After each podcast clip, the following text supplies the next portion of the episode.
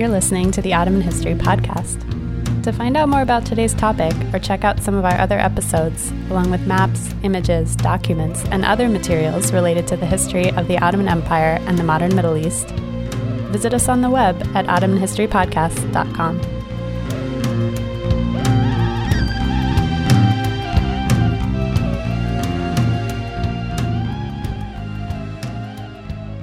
Hello, and welcome to the Ottoman History Podcast. I'm Huma Gupta. I'm Chris Grayton. And I'm Nir Shafir. Today, we're here with Dr. Hilary Falb Kalisman, who's a visiting postdoctoral fellow at the Center for Middle Eastern Studies at Harvard University. Welcome to the podcast. Hi, thanks for having me. Today, we'll be speaking about the American University of Beirut and how it became the hub and crucible of Arab nationalism in the post Ottoman period. So, Hilary, just to dive right in here, could you begin by telling us a bit about the role of AUB in this post Ottoman period and how it became this transnational hub? The American University of Beirut, which was initially the Syrian Protestant College, was founded in the late 19th century and it's part of an American Protestant mission. And there's a few really, um, there's um, Betty Anderson's work new work on the American University of Beirut is actually like a really excellent place to go for a detailed history of this institution as a whole. Um, the part where my article focuses on is 1920, where it be, changes its name from the Syrian Protestant College to the American University of Beirut. It also opens up its doors to allowing. Um, local individuals, not just Americans, to hold faculty posts. Um, I believe at the same rank at this point, and it is switching its mission from conversion to um, promoting a liberal arts education. So it's transitioning from, as you said, a missionary institution uh, to essentially a regional institution of higher learning with a transnational bent. Yes. AUB really functioned as a meeting place for Arabic speaking individuals um, from throughout the region. And um, beginning in the first years of the mandate period, the governments of Iraq, Palestine, and Transjordan decided to subsidize the educations of a limited number of individuals in return for them working for um, the governments that had sponsored their studies for a particular period of time. And this um, this uh, this also meant that if students did not complete their studies or did not serve um, their governments, they had to pay for the amount of time they'd studied and. Um, and I don't think they had to pay for the amount of time they would have served, but they had to sort of pay the entire cost of their of their studies, which for these individuals was generally quite significant. So, from the British mandate government's perspective, AUB was particularly appealing because it was close. It also taught English, which was useful for the British mm-hmm. administration, and it was relatively inexpensive. Um, if you wanted teachers, um, bureaucrats, other officials to learn enough English to be able to work within the bureaucracy, it was extremely expensive to actually send them to England. Mm-hmm. Um, so AUB was sort of an easy local, um, although I should say it took quite a while to get there from Baghdad, but generally closer, cheaper place. And this had the unintended side effect from the British perspective of really creating sort of networks of regional, um, national uh, notions of affiliation also. So let's talk a little bit more about this context. So AUB is a place, a destination for lots of Arab students from British mandates during the post Ottoman period. So we're talking about Iraq, Jordan, and Palestine in those cases. Yes. However, AUB is in Beirut, which is part of a French mandate uh, in Syria and Lebanon. Um, and of course is is run not by British or French institutions, but rather rather American missionaries. So there's kind of a I don't know if we call it trans imperial, but there's there's multiple uh, empires operating in this space, and also you know a longer history of um, sort of pan Ottoman you know, student activity in AUB. So, in the post Ottoman period, uh, and in this context of a colonized Middle East, colonized by multiple empires, where do you see uh, AUB's unique position? How would you characterize that? Part of it is that it was actually able to remain um, relatively independent from all of these different mm-hmm. imperial mm-hmm. influences. um, again, sort of the legacy of missionary institutions in the Ottoman Empire was um, due to you know, sort of partially capitulations, but also the uh, rules applying to foreign schools, it meant that often missionary institutions were given somewhat of a free rein, particularly in comparison mm-hmm. to state schools. And AUB itself uh, was undergoing a lot of change during this period as well, in part because different um, missionary objectives in the region were also changing. So, students, you know, the the university, when it changed its name, was also partially changing its mission from trying to convert students to Christianity to really sort of educating mm-hmm. them mm-hmm. in a particular way. Um, so AUB's kind of relative independence continued into the French Mandate period. And again, as its sort of mission changed, it became a very appealing place, not only for governments to send their um, to send scholars, but also for students from around the region to go. What were the types of books or scholarship or theories that these students were being exposed to? So the students who are um, being these bursary scholars who are being groomed to be teachers are taking courses in kind of cutting edge American pedagogy.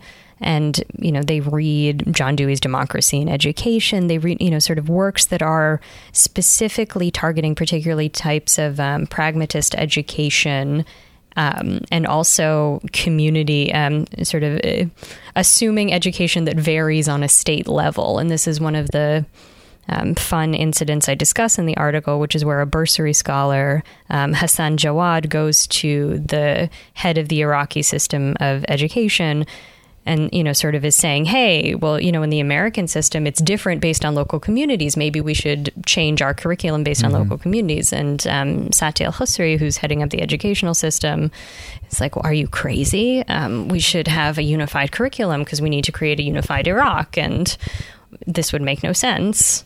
Um, so some of the the texts they were reading are really kind of coming from a very American tradition and one that's um, and also you know sort of what is going on in the history of American pedagogy in the 1920s and 1930s, and this is something that doesn't translate very well um, to people who've been educated during the late Ottoman period.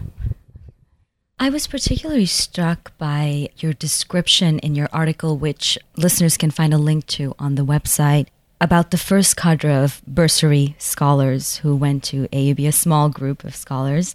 But the group of scholars from Iraq were accompanied by a chaperone, whom you mentioned, James Somerville. And I'm curious, in one of the quotes, he said something about students becoming modern while remaining moral. And I was wondering if you could comment on this kind of early period in the mandate and, and what that meant, that yeah. pedagogical impetus. Um, so, bursary scholars, um, bursary is the British term for scholarship students. Uh, so, as I discussed partially in the article, this program everyone involved has different objectives. So, from the um, sort of the British mandate government perspective, the idea is again to sort of cheaply train teachers who would know English, but also math and science um, in part because there hadn't been a lot of mm-hmm. institutions in the region. People qualified on a very basic level to teach these subjects were in pretty short supply. Then from uh, the sort of the university's angle, they were really looking to create sort of ideal men, uh, later women, but to make individuals who you know were the kind of the real beneficiaries of what we traditionally think of as a liberal arts education with good characters, well rounded, and the place of religion was something in the in um, the British Empire. It was seen as a way of sort of maintaining individuals' moral character, and there's a lot of different discussion and kind of histories of British imperialism about kind of preserving particular religious traditions as a way also of maintaining a certain level of morality and hopefully obedience.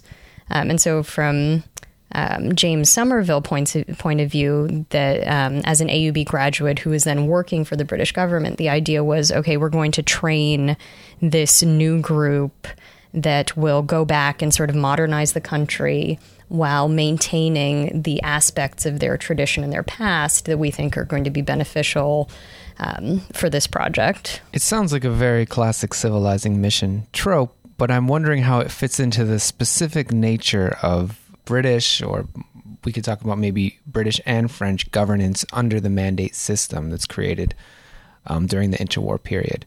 So, one of the unique aspects of the mandate governments is obviously that they were explicitly meant to be temporary. So, this particular type of imperialism had a very explicit modernizing mission. I mean, they were meant to create individuals who are ready for modern governance and eventually leave. Mm-hmm. I mean, again, this is, you know, generally sort of paying lip service. It was mm, quite yeah. an imperial project, but but subjects often took it seriously. Yes, um, and particularly um, the individuals who actually went to AUB. Mm-hmm. Um, I mean, part of what I discuss in my article is how they sort of were able to use their status in order to make claims on the Iraqi government in particular, but also mm-hmm. the um, Palestinian and Jordanian governments as well. Could you give us an example of one of these claims? Um, well, so my the, one of the things I really enjoyed about this project was kind of watching these students sort of escalate their demands. Um, I mean, you know, they start out by asking specifically for more pocket money. Mm-hmm. And they want to be able to control what they can do with their pocket money. Yeah. And then they get their parents involved, and eventually the British government, uh, the the Iraqi government at this point actually caves, and they get some money. But then they begin to shift towards making more political claims.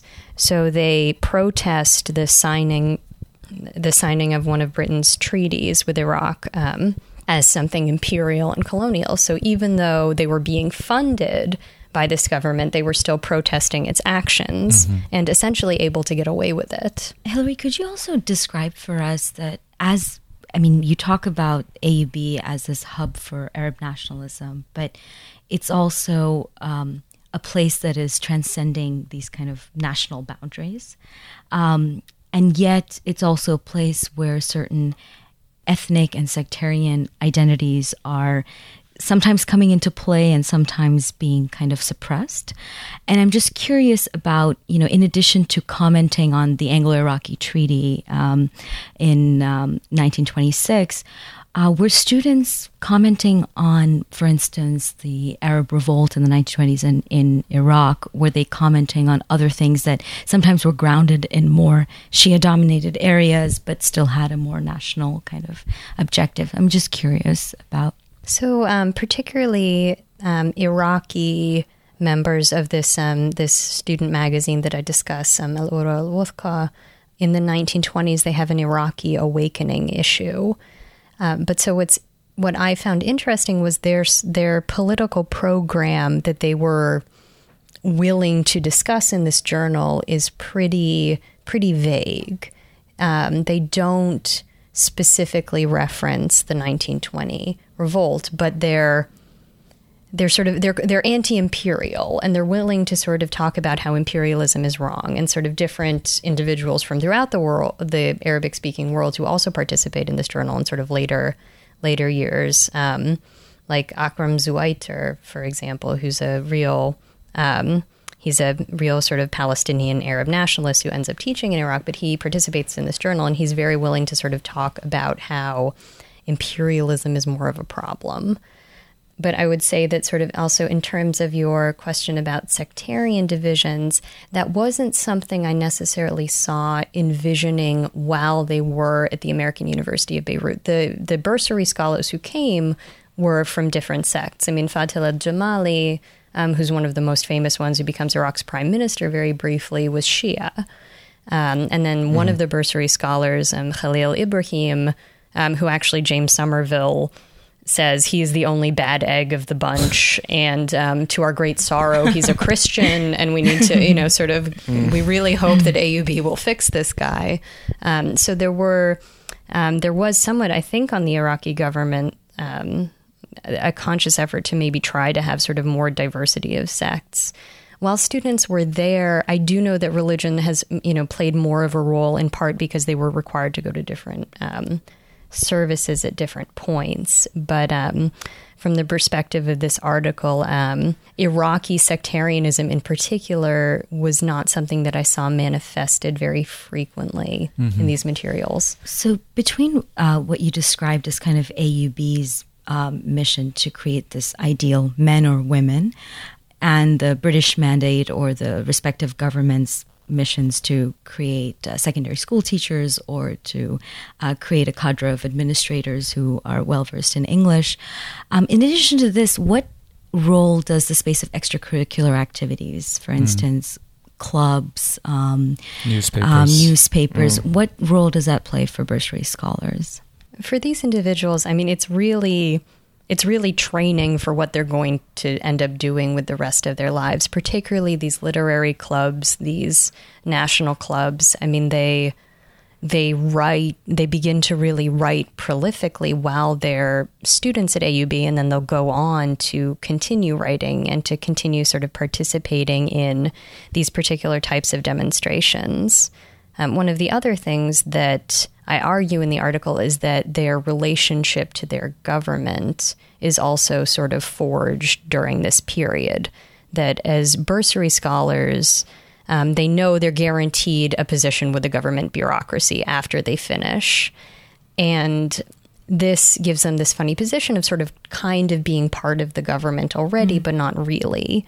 Um, and particularly with Iraq's government, you have a lot of different individuals who move in and out of government service, move in and out of power, um, in part because the government itself is, you know, sort of not not necessarily running the show. There's the British, there's the Hashemite mm-hmm. monarchy. Later on, there's military figures. But so these edu- these bursary scholars, even at this early point, are beginning this sort of path of negotiating with the government, of sort mm. of working with different individuals and understanding that they can push particular boundaries. Mm-hmm.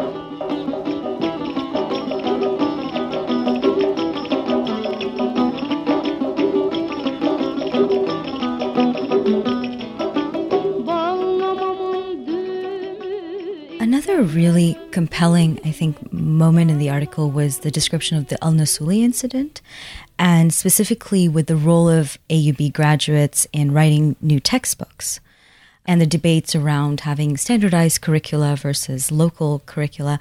I was wondering if you could go into depth on the Al Nusuli incident and specifically the textbook that was in question. So, this incident is. Um, sort of it's like really famous in the history of Iraqi education during this period. You know, not that this is the most broad field, but this is a really big incident because it highlights um, sectarian dimensions, but also.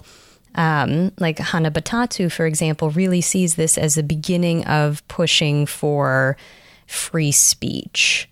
But um, so what happens is there's a textbook that comes out, and Al Nusul, um, Anis Al Nusuli, who writes the textbook, is a um, He's a graduate of AUB, but the textbook has aspects of it that are sort of anti Shia. What specific aspects are anti Shia? I'm, I'm curious. So, this part I'm a little fuzzier on, but the specifics are I think it's celebrating um, the um, the Umayyads too much, and part of it is kind mm. of the way they treat specifically the death of Ali and how they're mm-hmm. favorable to individuals afterwards. Could see how that could yeah go one way or the other. The big historiographic debate. yeah. yeah. Um, sure. So he ends up, I believe, getting fired, and then you have protests trying to reinstate him on the part of both Sunnis and Shias.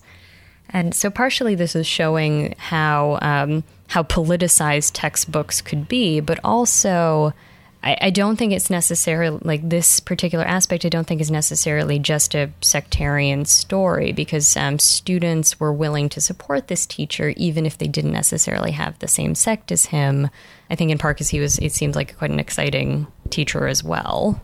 So Hilary, you've you've described how at times uh, what we might call sectarian politics uh, of what is indeed this very heterogeneous group of students uh, come to the fore in the educational experience, campus politics, even the curriculum in the case of these textbooks.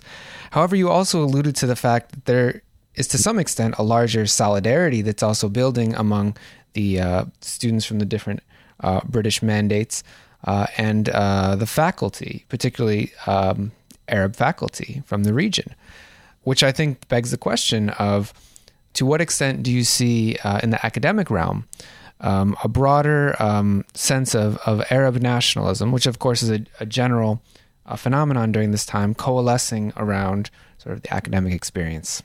Well, I think in the 1930s and 1940s, AUB's politics of Arab nationalism, both within and outside of the classroom, become much more explicit. Yeah. Um, in you know in the 1940 with 1948 in Palestine, there's you know the the whole campus and administration comes out sort of in favor of Palestinians, and there's a huge effort hmm. there. In this early period, however. Um, these, uh, you know, sort of more territorial notions of nationalism are not not that explicit and so you have more um, linguistic nationalism. Exactly.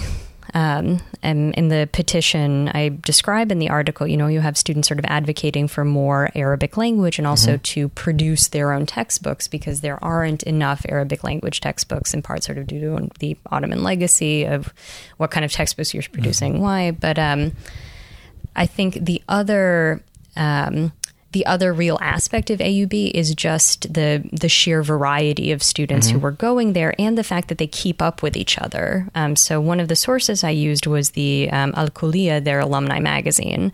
And so graduates write mm. in and say, mm. I just got a promotion, I published this book, I got married, I hung out with other alumni mm. in, you know, the mountains. So on that note, I mean, have you been could you tell us about the afterlives of some of these people, these AUB graduates? I mean, you mentioned that the government kind of gave them scholarships in order to serve uh, as bureaucrats, as teachers. I mean, did they end up doing that? Did they end up, you know, taking pro or anti-government positions? Can you just give us a few examples of uh, what these people's lives turned out like? Well, in general, they really, um, they pretty much all work for their governments in some capacity for a lengthy period um, they tend to start in the educational system, but to go from there. For a lot of these individuals, working as a teacher is a stepping stone to getting a better job in government service. And bursary scholars, you know, sort of the government already kind of knew who they were, so it seems like they had more of an in. Um, so for um, Fadil Jamali is really kind of the the most famous and extreme example because he goes from being a teacher to then um, he ends up being the director of education and later on prime minister. I mean, and then of course, you know, sort of sentenced to death, exiled to Tunisia. But um, many of the, essentially all of the other bursary scholars had fairly successful careers in government service. Um, I wouldn't say they all necessarily, you know, lived and died working for the same governments, but so they moved around between different governments? Yes. Um, and um, for the Palestinians in particular, um, and Jordanians, I mean, as I talk about in the article, sort of a huge proportion of the educational, the higher ranks of the educational civil service were former AUB students or bursary scholars.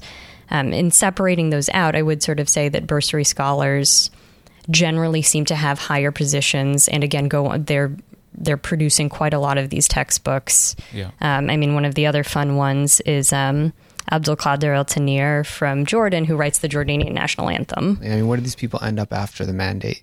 Uh, system? Um, well, so these um, the Palestinian scholars, in particular, sort of their their AUB education after the end of the mandate will really it, it helps people land on their feet. Um, education is portable capital, and so for people who were able to get a BA, this was really helpful in sort of finding education as teachers elsewhere. I mean, one of the people I talked to um, who is not a bursary scholar but is a graduate is um, Darwish Al Mikdadi, who ends up you know, he's works in Iraq for a few years before getting kicked out, works in Palestine. Then when he ends up getting kicked out from there, I think he goes and essentially founds Kuwait's educational system. Um, Whereas with Jordanians, I mean, they're they're in the government bureaucracy. They're even if they're not necessarily gaining ministerial posts, they're gaining high bureaucratic ones. I mean, you can trace them through the archives and sort of watch them advancing um, in rank. Um, I mean, one of them who I discuss, um, Ali Ali Ruhi, um, who's father was working in the inspectorate of the mandate for Palestine's educational system. Ali Ruhi goes, you know, sort of all the way up through the ranks of Jordan's educational system, publishes textbooks. I forget if it's him or his brother, but one of them actually subs in for the King of Jordan in playing an international chess match that's documented in Time magazine. All right. Um, Important position. yeah, definitely. especially in a monarchy. Yeah. I think that was uh, chess playing 301. Sorry, go ahead. I just All right. Um, with the Iraqi scholars, um, they actually, because they begin to gain, um, with the sort of independence from Britain, they also begin to gain kind of higher positions within the government system. They begin to form kind of an old boys network. Um, so, for example, Akram Zuwaiter writes Fadil al Jamali and says, Hey, can you get me a job? And he does. Um, and there's a tendency for these scholars to continue to keep up with each other, to continue to sort of prefer to work with each other as well. so the creation of a new elite, a new Yeah. um, group of bureaucrats and educate people. Well, when you mention network, I'm just wondering about the role of these individuals and strains of thought, such as pan Arab thought, that emerges. I mean, the mandate system is ostensibly one that is going to create modern and independent nation states, which it does. Whether that's to, to the chagrin of the British and French is another uh, issue, but it ha- does happen. But it was certainly not one intended to create a united uh, Arab political bloc throughout the Middle East uh, that would transcend the boundaries of those states. And given that such projects existed but maybe did not succeed, to what extent do we maybe see class playing a role?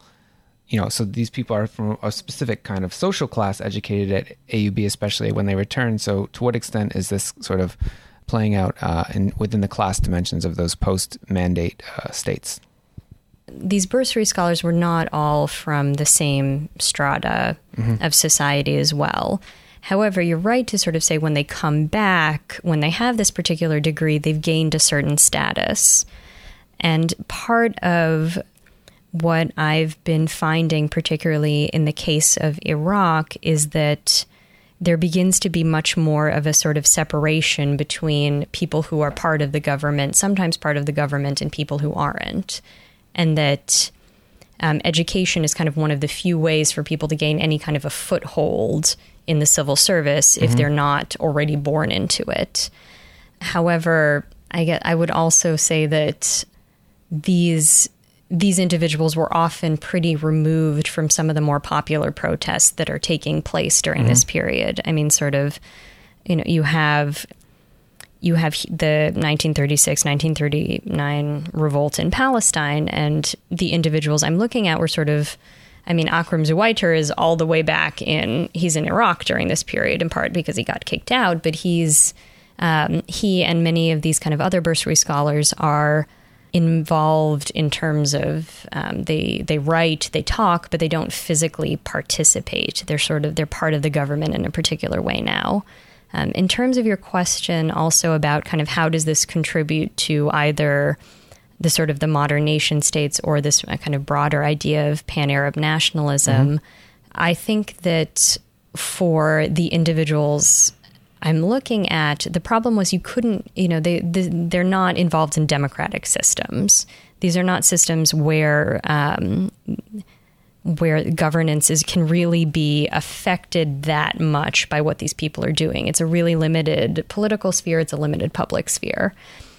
On the other hand, they can say almost whatever they want. So, what I think this means for ideologies is people tend to talk about this kind of broad, inclusive notion of Arabism that's very much focused on the Arabic language, in part because what they were experiencing at AUB, um, and then what ends up happening, particularly in Iraq, is you have individuals from throughout the Arabic speaking world coming together in a classroom and trying to teach people something. So it's sort of very hard to argue for a very specific, removed, unique Iraqi or Palestinian or Jordanian notion of nationalism when the person who's telling it to you is not from that area Right. at all. Interesting.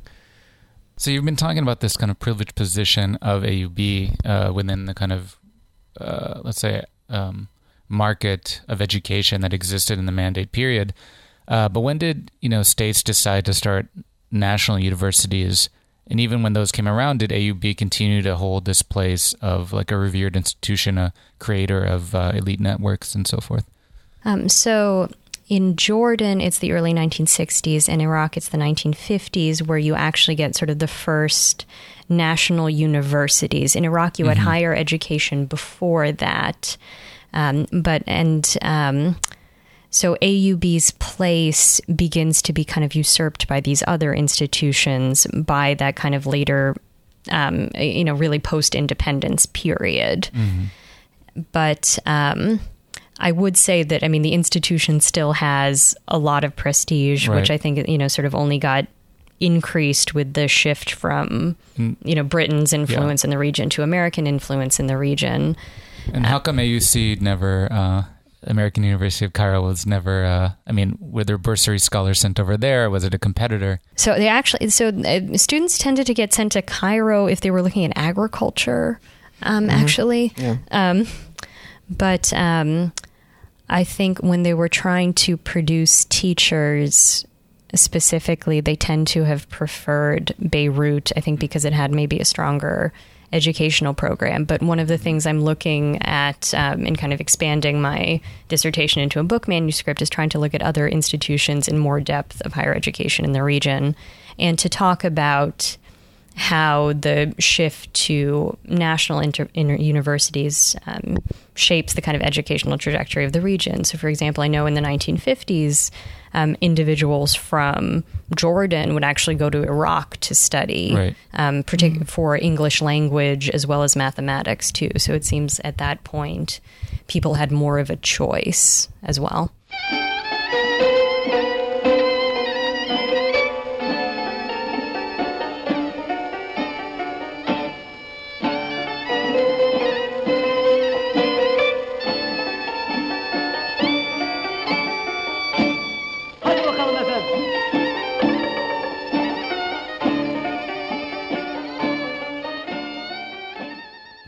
Give our listeners a sense of um, who, what are some of the archives that you're working with? What are some of the publications? What I have looked at that you see specifically in this article is a lot of um, materials from the National Archives in the UK, where I was going through.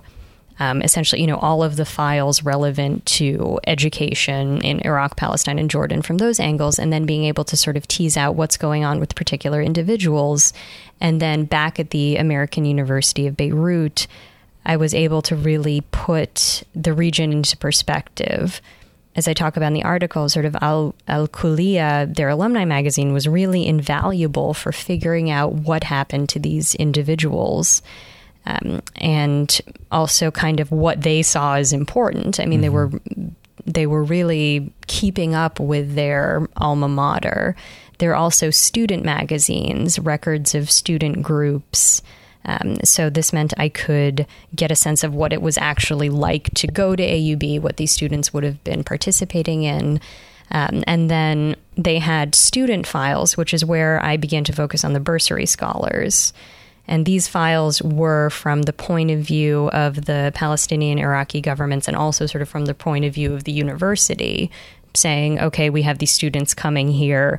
These are the names of the students. These are their backgrounds. This is what we're, we want them to be. And this is how we think we're going to do it. And then So I, th- there seems to be a kind of tracking and surveillance of the yes, students. which is really useful for my purposes. Um, and then I used um, so students who then went on to teach in Palestine. I could use teachers' personnel files in order to figure out what happened to them when they did their service back there. Um, I also could trace their names through different government gazettes, which list when um, teachers of a certain level are hired or fired.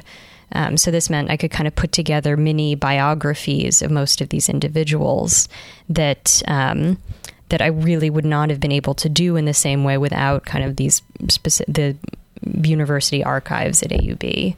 Um, and the in order to figure out what these people were writing, not just what they were doing in their lives, I used different textbooks um, from the textbook museum in Salt in Jordan, which had a lot of um, a lot of materials that were produced by AUB scholars, in part because they produced a really disproportionate amount of the textbooks used in the region during this period.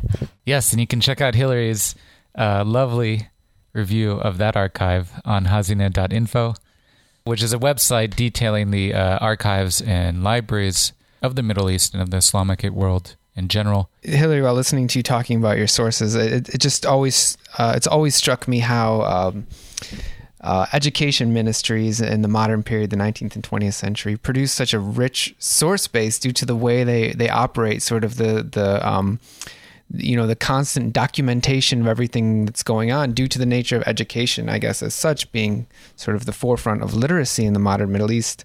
Uh, and uh, you know the education files are often a rich source base for social history to study a wide variety of topics gender um, national movements as we've been talking about today.